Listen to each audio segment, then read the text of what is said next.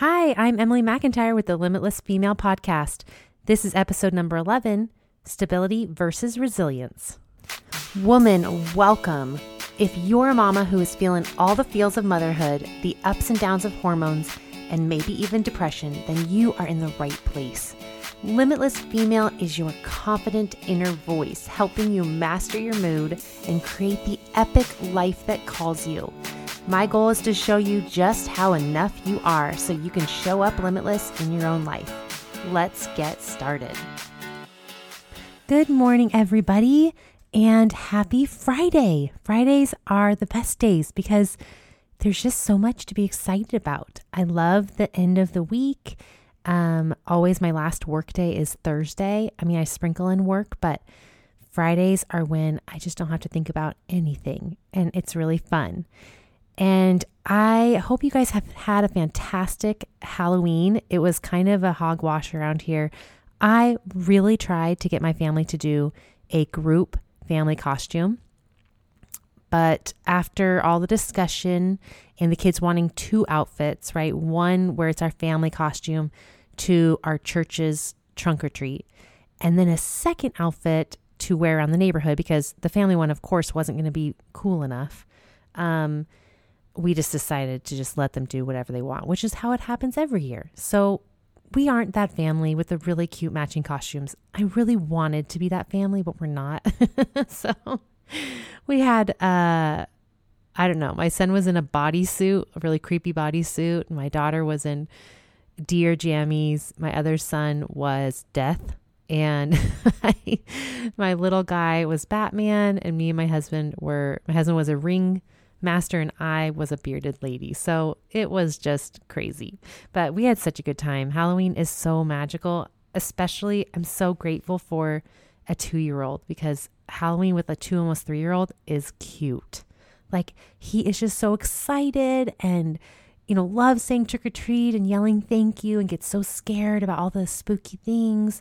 And having kids just makes like allows us to re-experience everything in life again through them, which is super neat.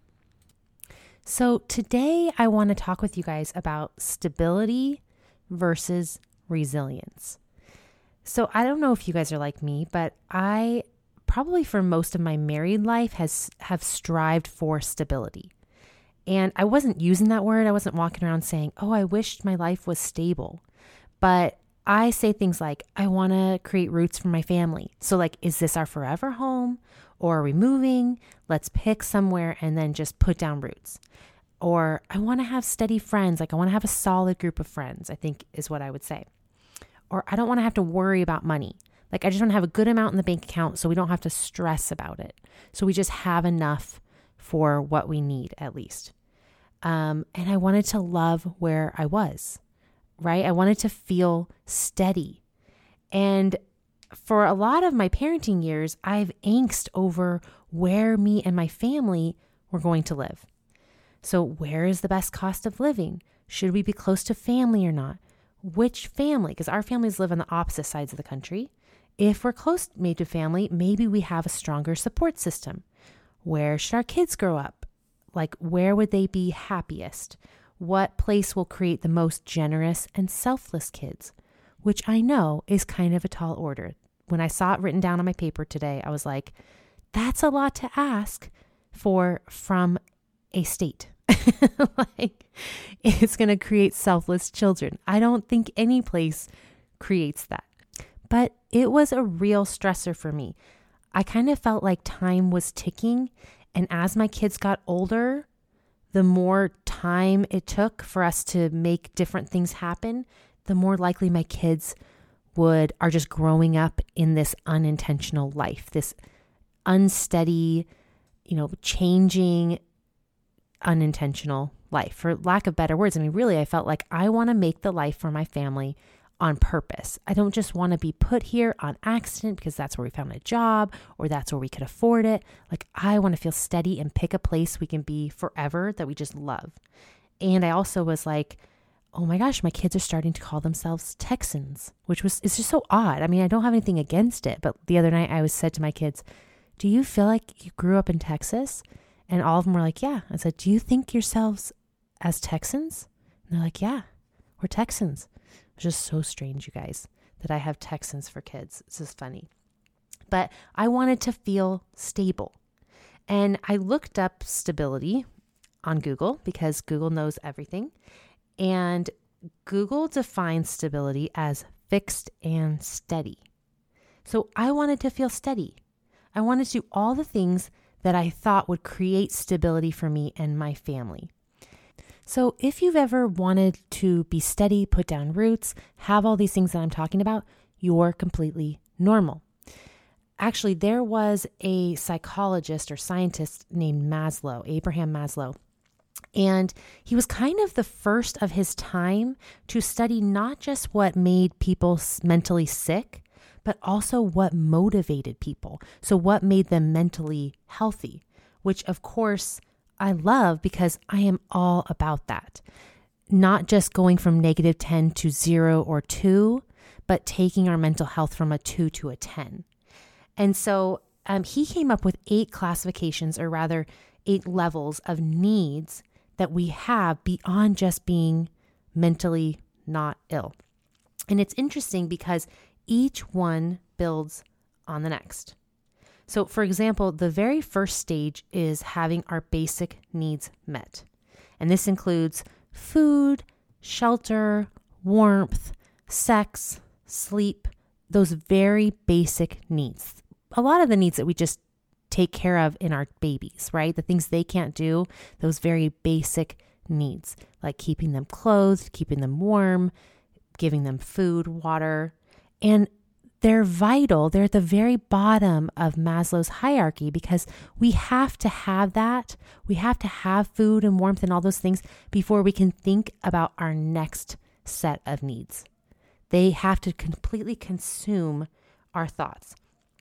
And if you think about like the time and energy you use to do things when you're camping, you can see that there isn't a lot of time left for other things.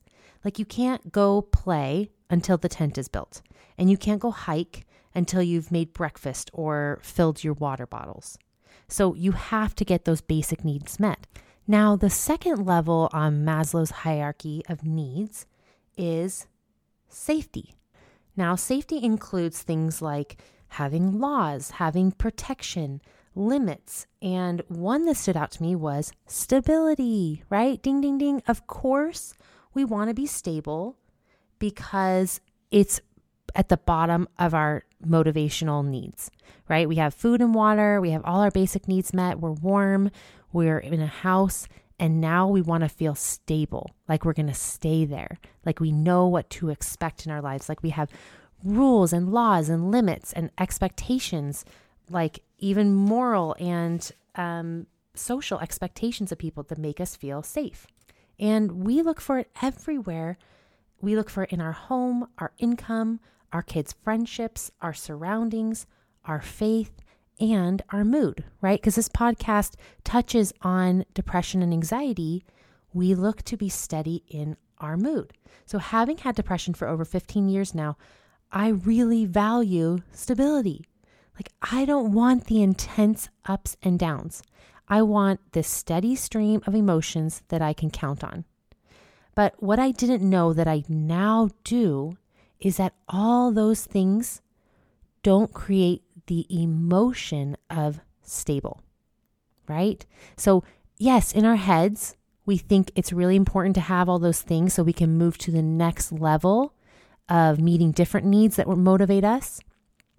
But what we don't know, and that our brain thinks is true, is that things, circumstances outside of us, don't create the emotion of feeling stable.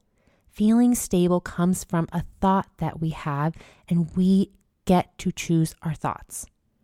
They're not true or false, right, about our bank account or our family or our set of friends. They just are thoughts that we're choosing. That's why they're thoughts, because we can't prove them in a court of law.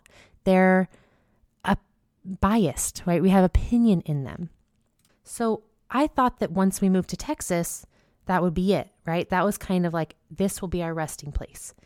We'd find our forever place and jobs and friends and be, quote, stable, right? But it wasn't that way. And it's not because the people weren't amazing. And it actually, we do want to stay here for a while, but it's because I allowed myself and believed a different story once I got here. Even though so many things were wonderful and exactly like I wanted them to be, I did not think thoughts like this is the place. I didn't keep believing we made the right decision, right? I had other thoughts that led me to an emotion that was not stable, right? That was confused and in a hurry and worried.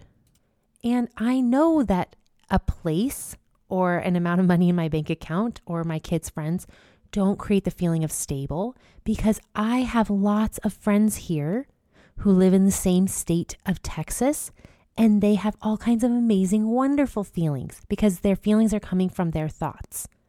And I have access to those thoughts, but I wasn't thinking them. So I wasn't able to feel stable.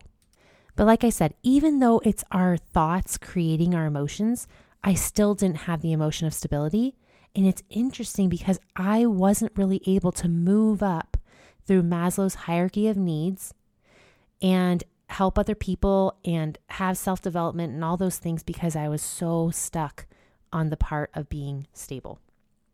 But you guys, I talk about my experience moving here a lot, and I probably leave out a lot of details, but I talk about it a lot because that is a pivotal point when I found coaching.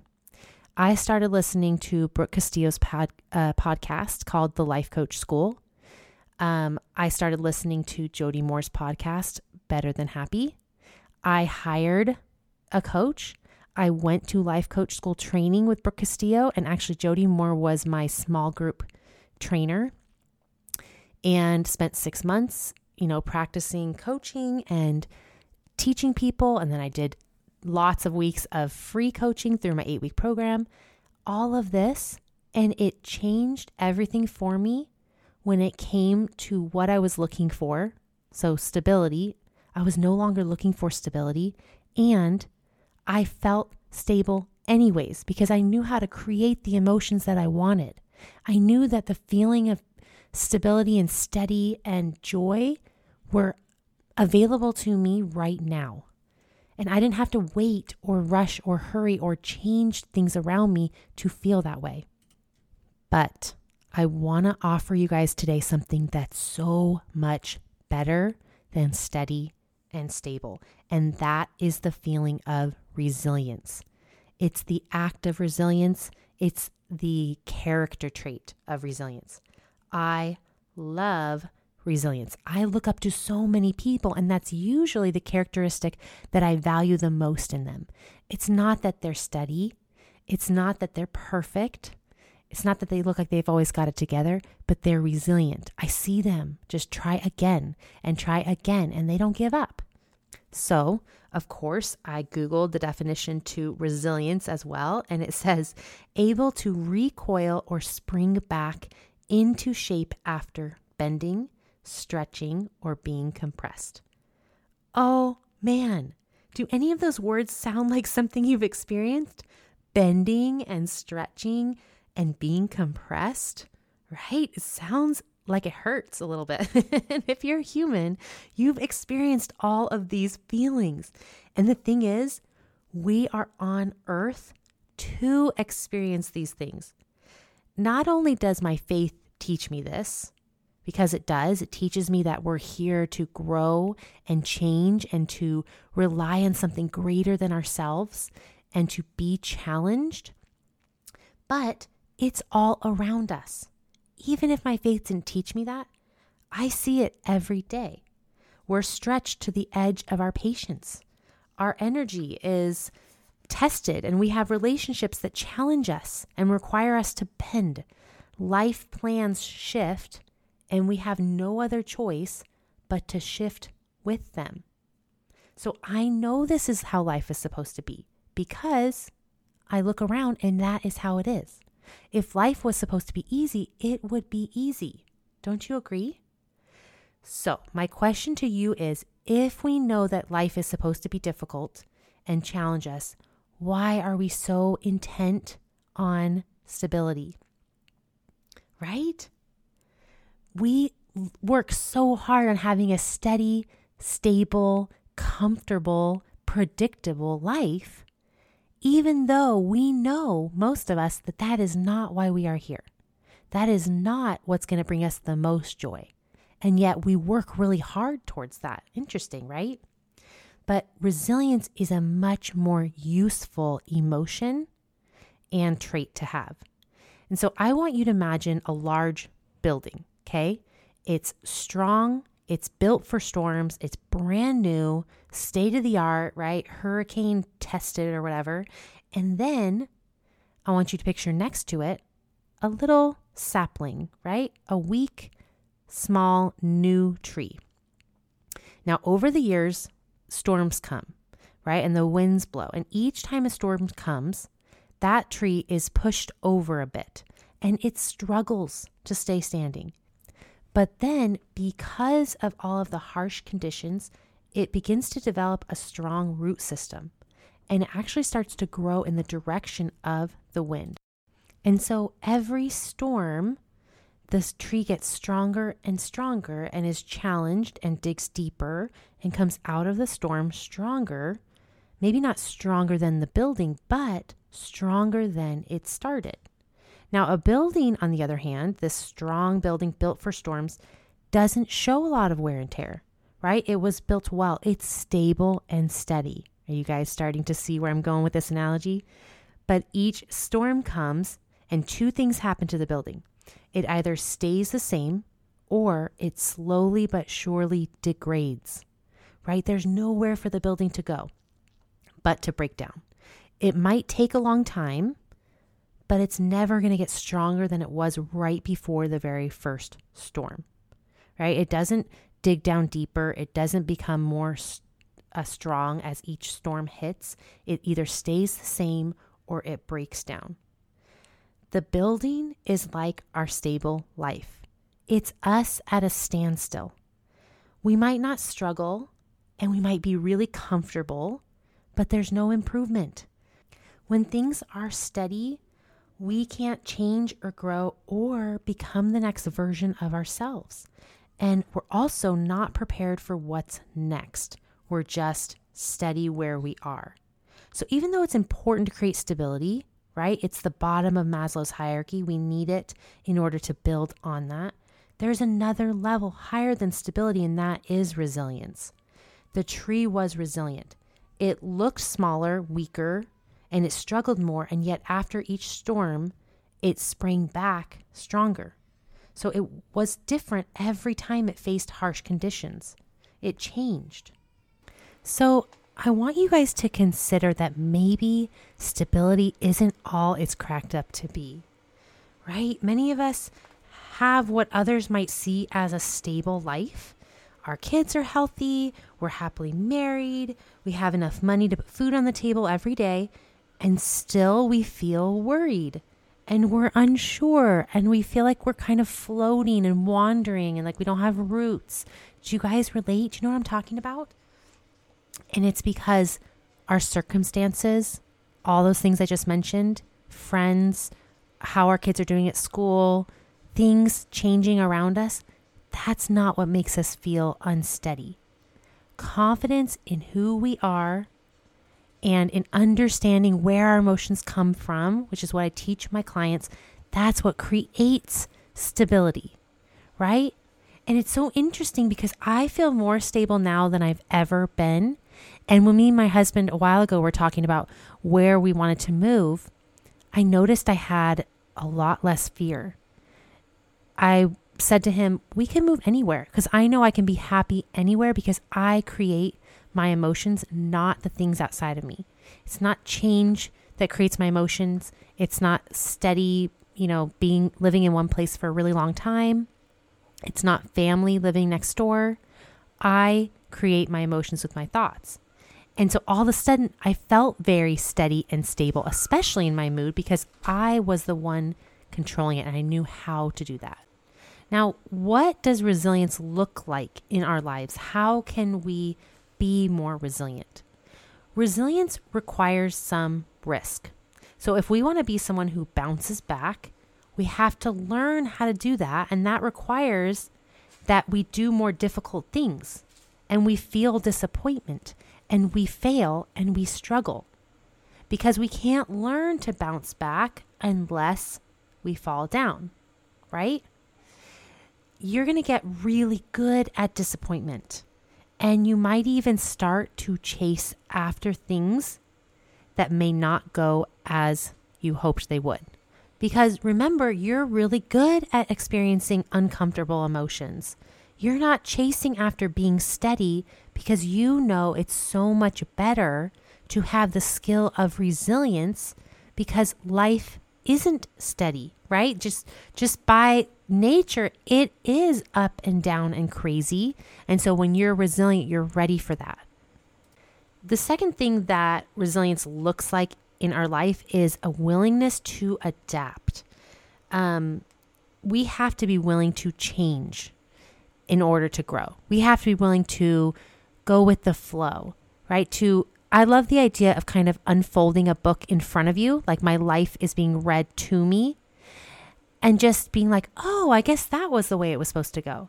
Instead of assuming that I knew how it was supposed to go and it's not going to plan, I love the idea of like I said, it being unfolded in front of me. Oh, I guess I was supposed to get third place on that race. Oh, I guess we weren't supposed to live here. We were supposed to live over here. Oh, I guess I was only supposed to have that job for a month. That just helps me not resist what is actually happening for me, what is real in my life. So, Simon Sinek has written a lot of amazing books. One of them is Find Your Why. But um, I heard him talking on Marie Forleo's podcast, and he talks about the downfall of Blockbuster. And I thought it really applied to this. He said that when Netflix started streaming, uh, actually, they started doing their sub, uh, subscriptions where they would send the DVDs in the mail. They were really leaning towards just streaming all of the videos to people. And somebody high up in Blockbuster's company went to them and said, Hey, we really need to shift to a streaming um, business plan because this looks like it's the way the industry is going. And the CEO said, No, we're not going to do that because we make all of our money, like 90% of our profits, from late fees. So he was worried that they wouldn't make any money and he was decided not to start streaming. And if you guys are younger than, you know, 15, then you've never seen a blockbuster. I can't, I don't know, I can't remember how long ago they went away, but they used to have a total corner on the market, and now there's not a single blockbuster in sight because they were completely focused on steady and stability right then. They wanted their profits to keep coming in. They didn't want to face hard times and lower their profits. But in the long run, it didn't serve them because they weren't resilient when the market changed and everyone started streaming movies, they only had a business model to provide rented physical movies in their store. So I just love that example of being willing to adapt, being willing to shift, being willing to, you know, let your life unfold in front of you and make decisions for your future self rather than what feels good right now. Um, resilience falls into the second to last need on Maslow's hierarchy of motivational needs, and it's called self actualizations. So, this need is defined as personal growth and self fulfillment. So, when we seek things that stretch us rather than headed to that stable place in our life, we're ready to look outside of ourselves. We can fulfill that final and highest stage of motivation, which comes right after our own self development, which is helping others to grow and be fulfilled, which I thought was just fascinating. So, if we can conquer that second to last motivational need of our own self development, which it, resilience is required for, right? It's far beyond just reaching stabilization then we are in a place to fulfill that final need, which is helping others. And that's really what brings us the most joy in this life. And so, resilience gets us there. Being resilient allows us to care for others. Because unlike stability, resilience isn't based on our circumstances, it isn't based on things around us. Resilience just comes from what you make all those circumstances mean. You can be a resilient person if you look at your circumstances as if they are exactly the way things were supposed to be. And now what? What's next? What do you want to do now? And how do you want to react? And I just want you guys to consider that maybe you don't want things to be steady and easy. Maybe you don't need your kids to always have kind friends. I'm not saying you shouldn't comfort them, but maybe the goal doesn't mean need to be helping them always feel happy. Maybe you don't need to live in one place for a really long time to feel joy. Maybe that's the opposite of joy. That's might be comfort, but it's not going to be joy. Joy comes from a true resilient nature that allows you to serve others. So you don't need to wait to feel stable. You can create resilience right now. You get to create it with your thoughts about your circumstances, with the way you react to things, and with the way that you go after things in your life. Go after hard things. Go after things that challenge you, knowing that that's the only way to become stronger and happier. Don't seek for the things that are easy and comfortable, thinking that that will bring you joy.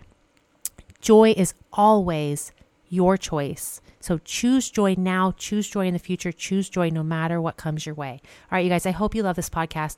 I loved giving it because I seem to have a love affair with resilience. So please go ahead and subscribe if you haven't so that you don't miss any of my amazing podcasts. They come out every single Friday.